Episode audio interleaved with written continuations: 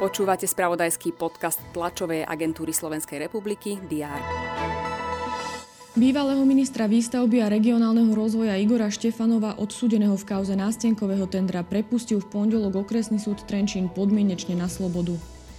Bývalý riaditeľ úradu zvláštnych policajných činností Jozef R. je vinný zo spolupráce so zločineckou skupinou Sýkorovcov a príjmania úplatkov. Rozsudok ešte nie je právoplatný. Ministerstvo školstva vyhlásilo výzvu na podporu poskytovania ranej starostlivosti a ranej intervencie deťom od 0 do 6 rokov z prostredia marginalizovaných rómskych komunít a generačnej chudoby. Na výzvu je určených vyše 6 miliónov eur. Izraelský parlament schválil kľúčovú časť spornej súdnej reformy, ktorá obmedzuje právomoci Najvyššieho súdu. To boli niektoré zo správ, ktoré rezonovali v úvode týždňa. Aktuality budeme sledovať aj v útorok 25. júla. Vítajte pri prehľade očakávaných udalostí.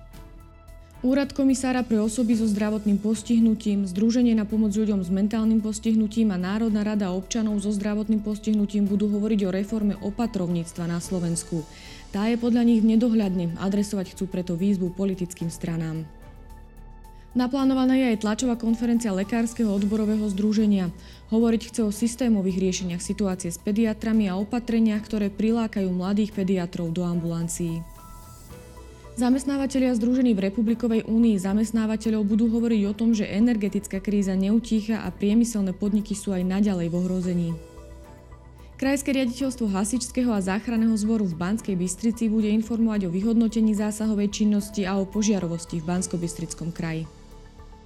Na samite OSN v Ríme sa stretávajú zástupcovia troch potravinových agentúr organizácie so sídlom v talianskej metropole, rokujú spolu s hlavami štátov a vlád a ďalšími delegátmi.